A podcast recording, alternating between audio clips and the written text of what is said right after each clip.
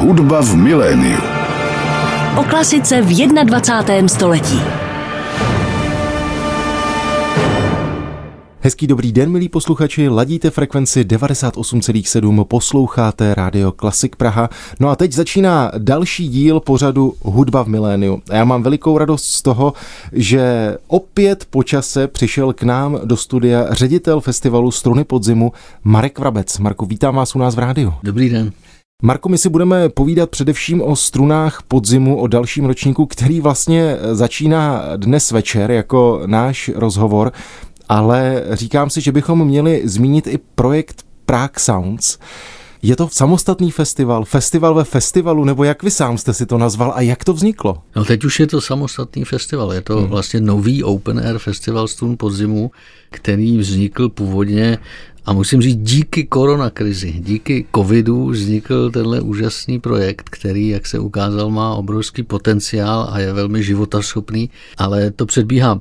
Jak to začalo, byl vrchol té první vlny covidové, všichni jsme byli doma zavření, nevěděli jsme, co budeme dál, dál dělat a já jsem se jako mnozí Pražané procházel po městě, dokonce jsem začal po letech běhat trochu, takže jsem po těch náplavkách a nábřežích běhal, říkal jsem si, jak je ta Praha stejně krásná a najednou nezahlušená tím nepřetržitým turistickým ruchem a, a jak by to bylo krásně udělat vlastně v téhle době koncert pro Prahu, který by ale poslal i do světa vzkaz, že prostě to nejenom, že ta Praha je úžasná a krásná, ale taky, že žije hudbou, že zní hudbou a proto se tedy nad tím pódiem, pak když jsme tu akci uskutečnili, skvěl takový nápis Prague Sounds, což vlastně mělo být zvolání jako Praha.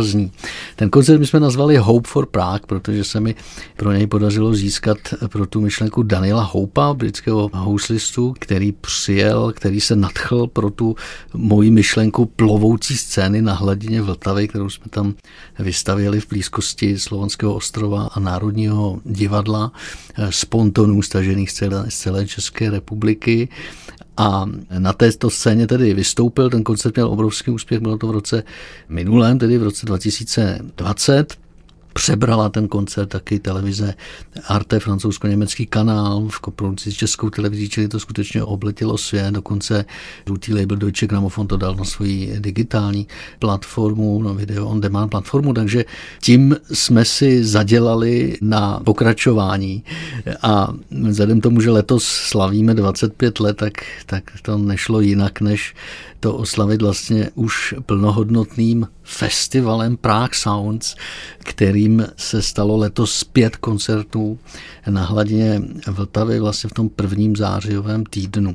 Když jsem viděl ten program Prague Sounds, tak jsem samozřejmě měl radost ze jmen slavných interpretů, kteří přijíždí do Prahy ale musím říci, že mě vlastně překvapilo, že jste Jojomu vzali na Vltavu s velmi subtilním programem, jako byly Bachovské svity. A pak Brett Meldau a Ian Bostridge. Opět písňový večer. A říkal jsem si, probůh, jak to význí na té Vltavě, když nahoře jezdí 22 a všechno kolem řinčí. Tak jak jste uvažovali právě při výběru té dramaturgie?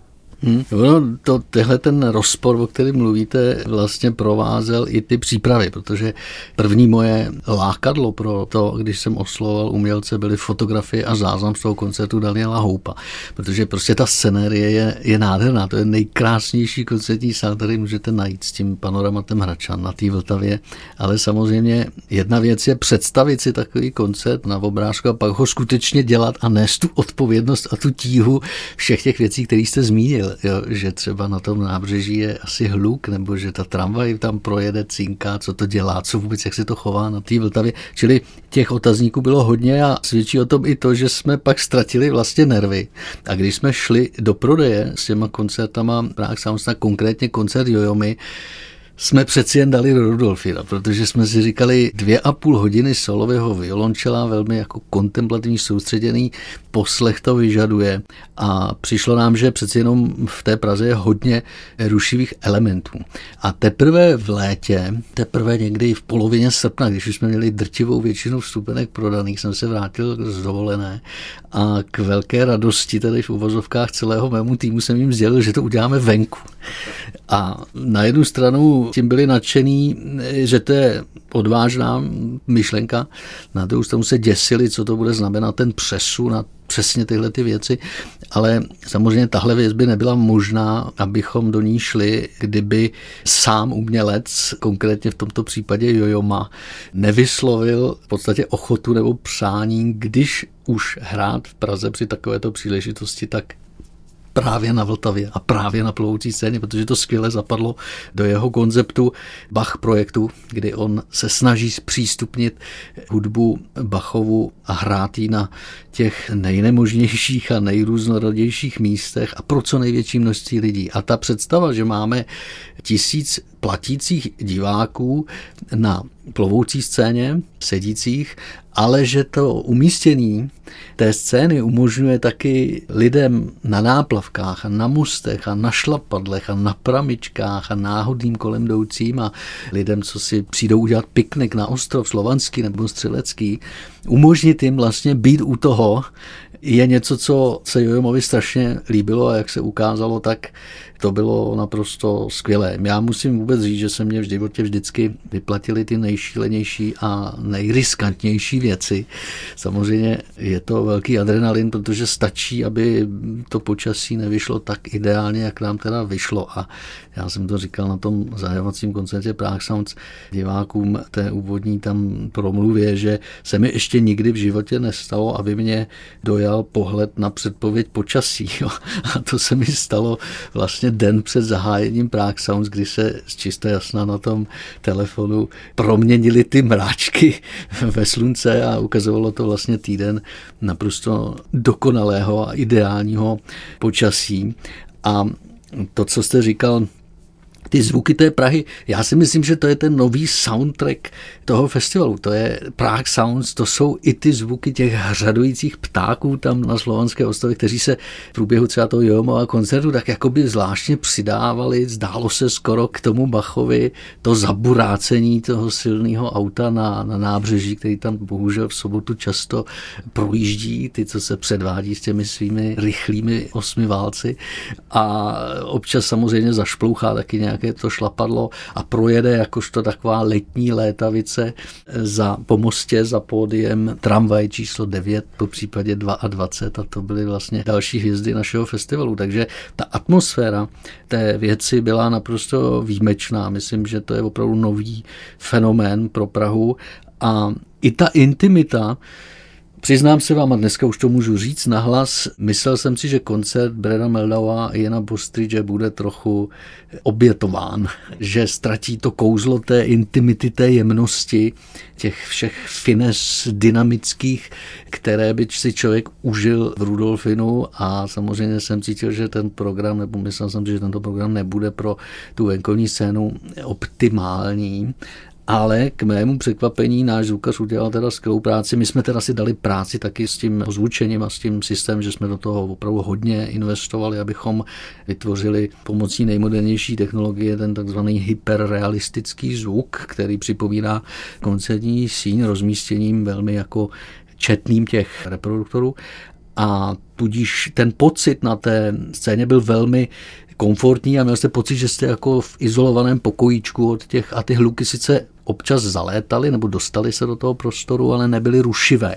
A ku podivu i Brad Meldau s Ianem Bostridgem tam navodili úžasně intimní atmosféru a byli tam i klasikáři, nebo ti, kteří samozřejmě, když vidí někde přistavený mikrofon, tak odchází domů, tak jsem rád, že neodešli, protože někteří z nich mi potom říkali, že to bylo neuvěřitelně intimní, což je zázrak, že jde v Praze uprostřed města na Vltavě pod mostem Legí vytvořit takovouhle atmosféru, takže z toho jsem měl ohromnou radost a myslím si, že Prague Sounds budou znít i dál. Vy jste si vlastně vyzkoušel vést dva festivaly. Eh, teď jsou to dva festivaly, které jsou vašimi dětmi, snad to tak můžu říct. Struny podzimu začínají vlastně dnes večer, už jsme to zmínili, a jsou už takovým jasným bodem v rámci toho podzimního kulturního dění v Praze. Tak když odmyslíme ten covidový rok, tak vlastně s čím jste plánovali ten ročník letošní? Byly tam třeba nějaké věci odložené z těch neuskutečněných koncertů, nebo jak se to vlastně plánovalo? Protože to plánování bylo možná to nejsložitější pro dramaturgy a promotéry vůbec. Marko, já si vám přiznám, že už ani nevím, jak to vlastně vzniklo, že těch verzí bylo, bylo hmm. tolik a v podstatě každý týden byla nová verze všeho, že jsem už vlastně ztratil přehled, co jsme původně chtěli, ale ať už to bylo v jakýkoliv podobě a fázi a omezení byla větší či menší a, a, a turné se rušila nebo nerušila, tak jsme se vždycky snažili o to, aby to dávalo nějak dohromady, aby to dávalo dohromady nějak smysl. A myslím si, že i ten letošní program, taky díky tomu, že jsme některé ty umělce mohli uhrát už v září, já si myslím, tohle pro nás byla taky motivace, protože nikdo nevěděl a neví, hmm. musíme říct, jak to bude teďka dál v podzimních měsících a my jsme chtěli dát nějaký ty góly, chtěli jsme uhrát nějaký body, dokud to ještě jde a tak nějak jsme cítili, že to září tak jako v loni by mohla být taková ta křivka, než se to případně zhorší na podzim, takže jsem rád, že jsme mohli pozvat umělce na Prague Sounds, kteří se významně zapsali do naší historie, nebo které jsme dokonce objevili. To je třeba případ Breda Meldova a Jana Bostridge, Samozřejmě jsme neobjevili Jiřího Suchého, ten se objevil sám ještě dřív, než jsem byl na světě, ale i ten tedy si udělal čas u nás na festivalu, měl krásný velký recitál před dvěma lety a letos ho bude mít, doufejme zás, asi za necelý měsíc v Rudolfinu, ale přijela taky Liz Wright, kterou jsme objevili, gospelová zpěvačka, jejíž hlas se nádherně nesl potom v vltavském zrcadle a pak jsme ještě měli koncert Jiřího Slavíka, takový folklorní de facto projekt velmi moderně pojatý. Čili to byly Prague Sounds a study podzimu samozřejmě respektují všechny ty ingredience, se kterými pracujeme. To znamená, prezentujeme jak klasiku, ale především tedy soudobou klasickou hudbu, tak hudbu typově hip-hopovou nebo dokonce rapovou a samozřejmě taky ty stálice, které v tom našem programu už nemůžou chybět, typu brazilská bosanová Žobim, podsta Žobimovi, Vinicius Cantuaria, nebo třeba Jiří Suchý recitál. A je tam jeden koncert, který je jakoby obzvlášť symbolický, a to je k tomu našemu výročí a to je koncert Gidona Kremera, 22. listopadu v Lucerně, což je vlastně koncert, který je jakýmsi takým remakem koncertu, který de facto předznamenal vznik festivalu Struny podzimu. Takže se psal rok 1996 my jsme s Martinem Pechancem, kolegou z AMU, z hudebního managementu nastoupili na Pražský hrad jako naprosto neskušení zelenáči a najednou nám byla dána možnost pořádat koncerty v Panělském sále, v sále, v katedrále svatého, Míčovně, jízdárně, kde jsme si vzpomněli. Uvažte, že my jsme třeba dělali v roce 2000 operu Supole a páci Z Palma Větutis ve Vladislavském sále a tam jsme týden zkoušeli, tak představte si to dnešní situaci. No, my jsme se odstli v těchto těch úžasně inspirativních podmínkách a situaci, kdy zadáním tehdejšího prezidenta bylo prostě otevírat ten hrad, činit z něj kulturní společenský centrum v kontextu pra, nejenom Prahy, ale i Evropy, ale i světa. Čili to bylo to zadání a my jsme se mohli přetrhnout, aby jsme prostě přispěli do toho mixu něčím dostatečně atraktivním, čím bychom potěšili prezidenta i publikum. A jedním z takových koncertů a úspěchů raných byl koncert Gidona Kremera právě, který, vzpomínám si, tehdy na poslední chvíli změnil program, který měl hrát. Vím, že měl hrát poměrně klasický program a to žádný pořadatel nemá rád, že mu 14 dní před koncertem napíše management, že bude jiný program. Jo. A poslali program, že chtěl hrát nějakýho v životě jsem to neslyšel, Piacolu. říkám, to ne, to... No, nakonec samozřejmě k tomu došlo, že hrál Astora Piacolu a byl to naprosto fenomenální koncert, zážitek, který vlastně předurčil tu cestu, kterou budeme chtít s festivalem jít, prezentovat hudbu, která není primárně známá nebo mainstreamová zatím, dokonalý interpretaci a v úžasném prostředí. Takže tenhle ten koncert Gidona Kremera, během kterého my jsme udělali spoustu školáckých chyb a Gidon Kremer málem odjel domů dřív ještě než koncert odehrál, protože jsme ho bídně ubytovali a neměli jsme ani notový pult pro něj a klavír nebyl, nebyl naladěný, ale byly to velmi cené zkušenosti, takže věřím, že nám to letos odpustí, protože po 25 letech nebo kolik to je, přesně, mám to trošku víc, tak přijede vlastně se stejným programem, jako tehdy zahrál s tím Astorem Piaclou, ale přijede tentokrát ne s tím komorným posazem, ale s Kremerátou Baltikou, která taky slaví 25 let a Gidonovi teď bylo, myslím, 75 taky, takže je to takový velký večer, nám je 25, mně je 50, takže je to prostě velká party s argentinskou hudbou v omšelé Lucerně, která trochu připomíná takovou argentinskou tančírnu, takže to bude závěr. Člověk, který sleduje dění na strunách podzimu už mnoho let, tak samozřejmě dobře ví, a vy už jste to zmínil v té odpovědi, že velmi zajímavě mixujete ty žánry. A tak by mě zajímalo, jaké je vlastně to festivalové publikum. Zdali jsou to lidé, kteří přijdou na hip-hop a už nejdou na kremra, nebo naopak jsou tam lidé, a teď nemyslím partnery a, a ty nejbližší lidi z festivalového týmu, kteří si koupí, a to koupí podtrhuji, koupí vstupenku na třeba 5-6 těch akcí. Hmm, to bychom si moc přáli, aby to takhle bylo, ale myslím si, že v tomto je trochu, řekl bych, komplikace nebo výzva, nebo prostě velký úkol toho multižánrového festivalu vytvořit tu důvěru publika v to, že můžou věřit v každou tu věc, kterou prezentujeme, ať už jde o cokoliv, ať se zbaví žánrových škatulek, zapomenou na ně, jako uvolní se, my je v podstatě bereme jako přežitek, protože prezentujeme vedle sebe jeden den bachovské svity a druhý den hiphopový koncert v Lucerně a říkáme, tohle to má kvality, které jsou srovnatelné. Ale ne úplně nám to zatím vychází, to musím říct, protože třeba když jsme udělali před dvěma lety koncert De La Soul jako hiphopový legendy v Rudolfinu a jsme byli, naprosto nás smetl ta vlna toho obrovského zájmu té komunity hiphopový, dá se říct, která ten koncert vyprodala, že jsme tam měli, já nevím, skoro 2000 lidí v Lucerně. To mě přišlo hezký, že takovýhle publikum jde na struny podzimu na hip-hop. Ale, v ale, s kapucou. Jasně. A, ale bylo to ohromně pestý to publikum. Od nejmladšího jsem tam potkal svoje děti, svoje jako teenagery de facto, ale vlastně tam byli i třeba šedesátníci, že ten mix byl úžasný. A přesně takovýhle publikum bych chtěl mít na každém koncertě festivalu. Ale ne vždycky se to propojí, protože to publikum, přestože na ten jeden koncert přijde v takovém počtu, tak to nutně neznamená, že si koupí koncert na Bacha. Já na tohle to moc nevěřím, jo, mm. taky to, jak, jak, se dělají ty crossoverové projekty a říká se, že se tím popularizuje ta klasika. Já myslím, že to tak úplně není. Na Klasik Praha je dnes mým hostem ředitel festivalu Struny podzimu Marek Vrabec. Marku, když se dívám na ten program, tak samozřejmě, že mě zajímají i ty prostory, ve kterých se koncerty konají. Tak my jsme zmínili Rudolfínum, zmínili jsme Lucernu, velmi tradiční místa, ač z historií, jakou mají ale vždycky mě potěší, když se objeví nějaké nové místo. Tak teď je mnoho koncertů v prostorách, jako je Dox nebo je La Fabrika, Jatka. Tak jste rádi za ta nová místa a necháváte je objevit pražskému publiku? Určitě jsme za ně rádi, tak je hodně využíváme.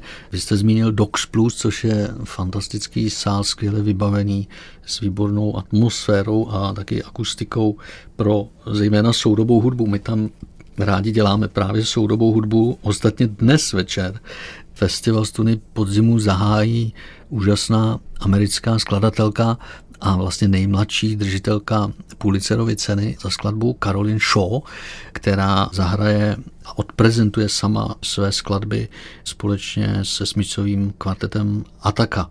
Takže těším se na to moc, protože v Doxu ty věci výborně fungují. My jsme tam už měli z tohoto soudku v loňském roce, vlastně předloňském, že loni festival nebyl Michaela Gordona a my vůbec dlouhodobě se snažíme etablovat tady tu americkou postmodernu.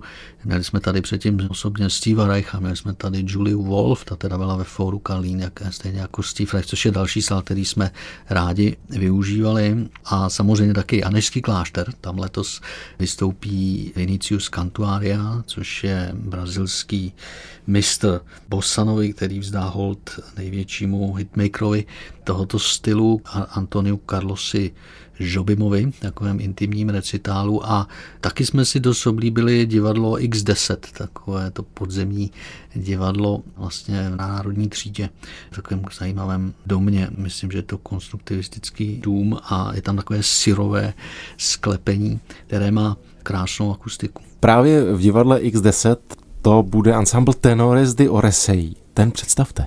Tenores di Orosei tímto koncertem tohoto zajímavého souboru si vlastně připomínáme jednu důležitou linii, které jsme se věnovali v těch minulých 25 letech, takové ty raritní projevy vokálního umění a zvláštnosti. My jsme takhle odprezentovali třeba vokální polyfony z Korziky nebo drevně ruský raspěv, pravoslavný ruský chorál, ale třeba také alpské jodlery nebo sibirský hrdelní zpěv, což byly vždycky strašně silné a zajímavé koncerty, které jsme většinou dělali v Českém muzeu hudby, jakož takové živé hudební exponáty a ukázky. No a tenores di Orosy jsou ze Sardinie, kde se díky té izolaci toho ostrova vyvinul způsob zpěvu, který vlastně nemá obdoby nebo nemá srovnání s ničím jiným někde jinde. Je to takový zpěv, který připomíná trochu zvuky dobytka nebo bekání ovcí nebo, nebo bučení krav a, a prostě zvuky přírody. Oni jsou to ostatně pastevci, jsou to jakoby lidoví nebo amatérští zpěváci, ale dá se říct, že dobili světa, vystoupili na řadě World Music Festivalů, protože to je opravdová rarita, takže na to moc zvu do x desítky, do tohoto hmm. syrového betonového prostoru sklepního. Zajímá mě, když oslovujete právě ty zahraniční interprety a zvete je do Prahy a přijíždějí sem třeba vůbec poprvé, tak jakým způsobem vlastně vy se podílíte jako festival na dramaturgii toho večera? Zdali vy si můžete určit, co chcete, aby tady zaznělo, nebo ten interpret si řekne, jedu do Prahy poprvé, jedu do Česka poprvé, chci zahrát to a to, tím se chci prezentovat. Tak my jsme v tomhle asi poměrně obtížný partner, protože nejsme ten pořadatel, který by bral ty věci tak, jak se mu nabídnou a to začneme nějak komplikovat. Jo? Začneme chtít něco konkrétního nebo začneme se ptát, jestli by bylo možné, aby třeba ten umělec vystoupil s někým, koho vůbec pravděpodobně nezná, jo? třeba českým umělcem a snažíme se, aby každý ten koncert byl unikát, aby byl neopakovatelný, aby byl premiérou, aby byl prostě festivalovou událostí, což když tomu věnujete tuto péči, tak může vít, ne vždycky samozřejmě, ale může to vít, ale stojí to práci, ale stojí to za to, protože mám už ostatně za ty roky docela dobrý důkaz a jeden za všechny, že to stojí za to, je v tom, co se nám podařilo s Ondřejem Pivcem, protože my jsme měli to štěstí, že jsme tady uvedli poprvé ještě v době, kdy nebyl znám Gregory Portra, kdy hrál ještě v Lucerně a vzpomínám si, že jsme neúplně snadno prodávali ty stupenky, protože ho ne, nikdo neznal. Nakonec se to ale přeci jenom rozběhlo a dokonce jsme ty koncerty přidali dva, ale pořád to byl jenom Lucerna Music Bar. A za rok ale už se vrátil, mezi tím už začal být úspěšný mezinárodně, za rok se vrátil a hrál už u nás na Jarním gala na Žofíně a tam právě si vybavuji ty chvíle trapného ticha v zákulisí, kdy jsme s Ondřejem Pivcem navštívili v New Yorku v klubu Le Poisson Rouge Gregory Potra. Já jsem mu představil Ondřeje, říkám, Gregory, to je Ondřej Pěvec, on je na Hammondky fantasticky a on by si zahrál s váma na tom koncertě v Praze, víš, jak teď přijedeš a takový to ticho, který by se dalo krájet a e, vidíte, že se mu do toho ale hrozně nechce a že samozřejmě to považuje za další z takových těch nabídek, co mu chodí nebo co mu někdo dělá pětkrát týdně, jo. takže to bylo zpočátku velmi, velmi těžký. Nakonec nerad souhlasil, protože si že asi jinak nedáme pokoj a prostě do Prahy přijet chtěl, tak říkal, tak to odbydu, zahrajeme si jednu věc společně. Nakonec si zahráli opravdu skutečně jenom jednu věc, ale už na té zkoušce která byla tehdy v Národním divadle, bylo zřejmé, že se něco stane nebo že se něco děje. Gregory měl po pauze, pak měl přijít Ondřej na odpoledne a Gregory mu se furt jakoby nechtělo do toho kousnout, furt se mu nechtělo začít zkoušet. On si tam čekal, byl samozřejmě taky lehce nervózní a Gregory ještě si dá kafe a ještě, ještě si dal sendvič a pořád nic. A pak teda začali a v tu chvíli, kdy se Ondřej dotkl kláves, tak prostě se stal zázrak. No. A to jsou taky momenty, kdy vám běhá mráz po zádech, nebo máte usí kůže a říkáte si, to je prostě úžasný, co se tady děje. A zahráli si spolu takový standard His Eye is on the Sparrow, takovou úžasnou věc a v tu ránu se ten Gregory úplně proměnil a říkal, kde jste toho kluka sebrali, to je neskutečný. On jako frázu, jako kdyby byl černý, to jsem v životě neviděl.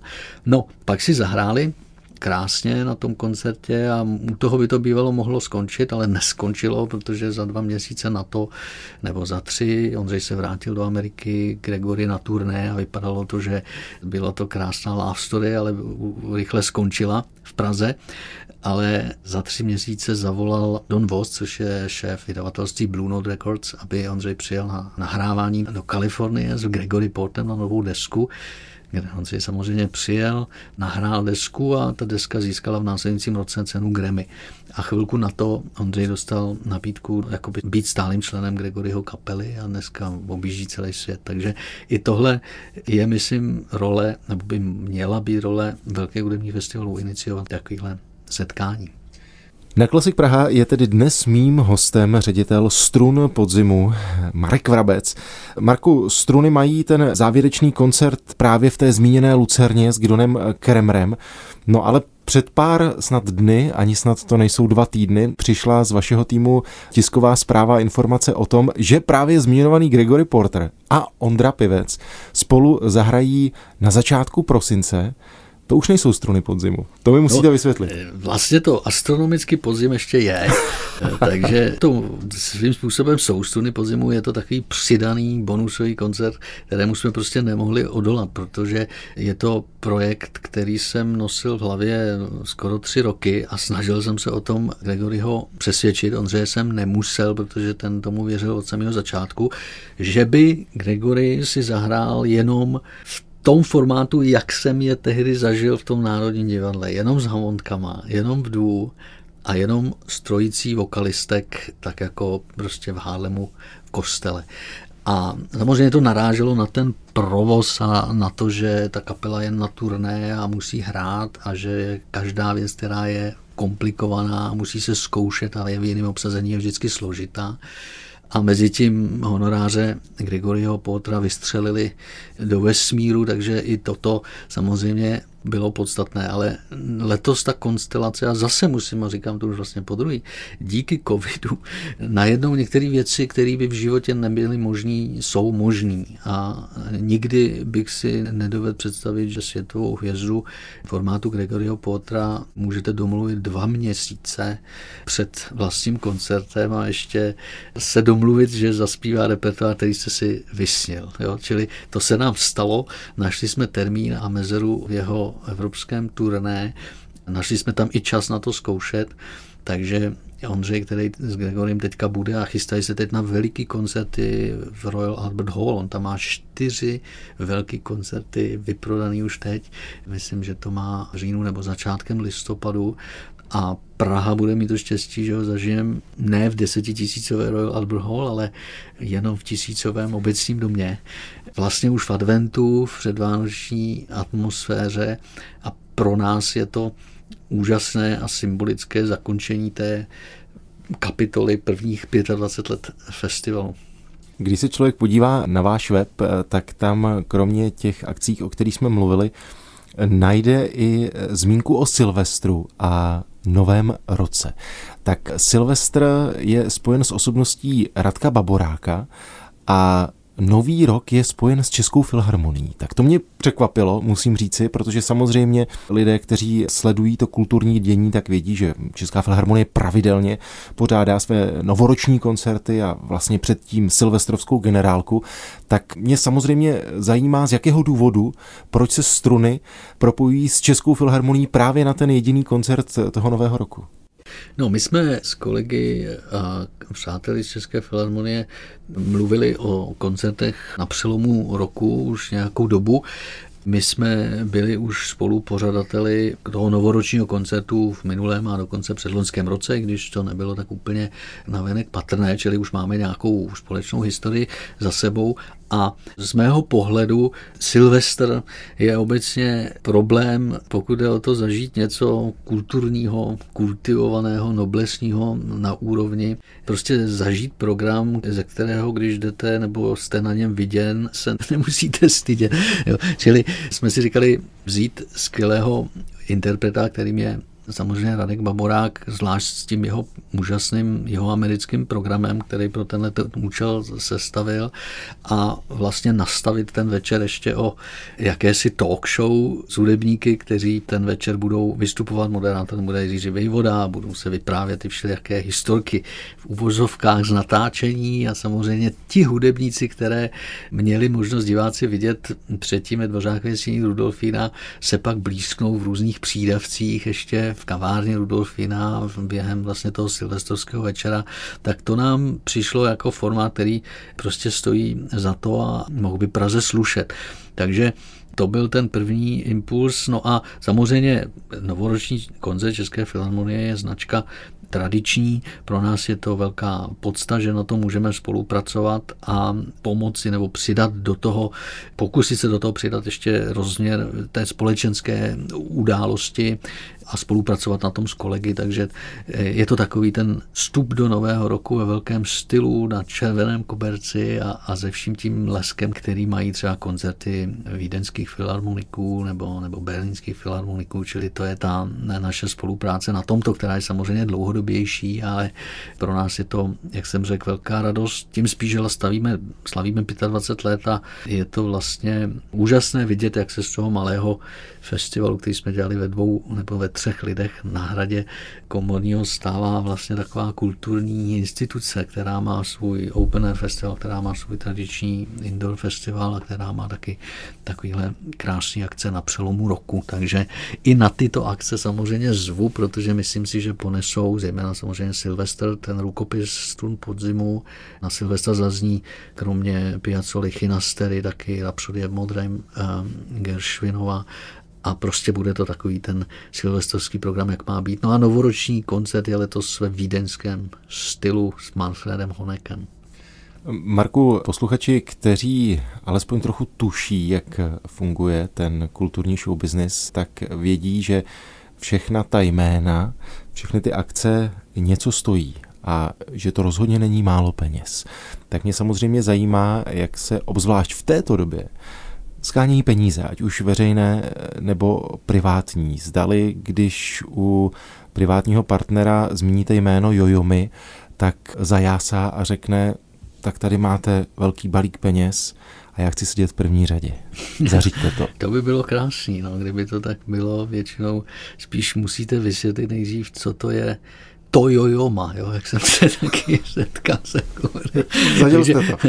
Zažil. A, takže musíte, nikdy to není tak, že byste měl dopředu ty peníze a pak na to skládal ten program, ale je to přesně, to nepamatuju nikdy za celou tu dobu, že bych dostal, a třeba i na nějaký konkrétní jméno dopředu ty peníze. Většinou je to tak, že uděláme to, o čem jsem přesvědčený, že je nejlepší a pak samozřejmě se snažíme natchnout ty partnery a, a zaplať pámbu máme takové partnery, kteří na to slyší. Jo. Let, už druhým rokem je to Československá obchodní banka, ale musím říct, že taky v zvlášť této době pomohl grantový systém Ministerstva kultury a hlavního města Prahy a taky naši mecenáši. Máme Karla Janečka, který za náma stojí a, a podporuje jak teda ten venkovní festival, tak ten vnitřní. Takže vytváříme takové portfolio, takovou rodinu partnerů, přátel, kteří nám významně pomáhají proplout těmi bouřlivými vodami, ale já se přiznám, že já jsem nikdy to nebral jako, já jsem se nikdy o ty peníze moc nestaral. A oni nakonec nějak přišli. Takže vždycky zvykl jsem si spát s tím, že mi chybí x milionů v určité fázi roku, ale vždycky to nějak dopadlo. Zatím jsem do tepláku, jak se říká, nešel a doufám, že ani nepůjdu letos na konci roku, i když zatím to tak vypadá, bych vám řekl, protože chvilku, než jsme zašli, jsme se povídali o tom, že tržby letošní z prodeje vstupenek a pocituje to každý pořadatel, jsou významně nižší, než bylo zvykem, že lidi odvykli chodit a ty sály se plní obtížně, samozřejmě jsou tam jaký ty obstrukce s tím jít vůbec a co mám mít a nemám mít a co musím, jak tam musím sedět v tom s tím náhubkem a to všechno hm, samozřejmě tomu přispívá, ale nestěžuju si, protože v tom jsme všichni stejně a bojujeme prostě o to stejně, takže já věřím a vždycky věřil tomu, tomu se říká, myslím, zákon zachování energie, že když do toho člověk prostě vkládá srdce a maximum, a takže se to někde, někdy vrátí, třeba ne, ne ale v dlouhodobé perspektivě věřím, že to, že budeme dál znít. Marku, já jsem moc rád, že jste přišel za námi do Rádia Klasik právě v začátku dalšího ročníku festivalu Struny podzimu. Ať se vše vydaří, ať všichni přijedou, ať jsou všichni zdraví, no a budu se opět těšit na viděnou. Díky moc. Já děkuji za pozvání. Nasledanou. Hudba v miléniu.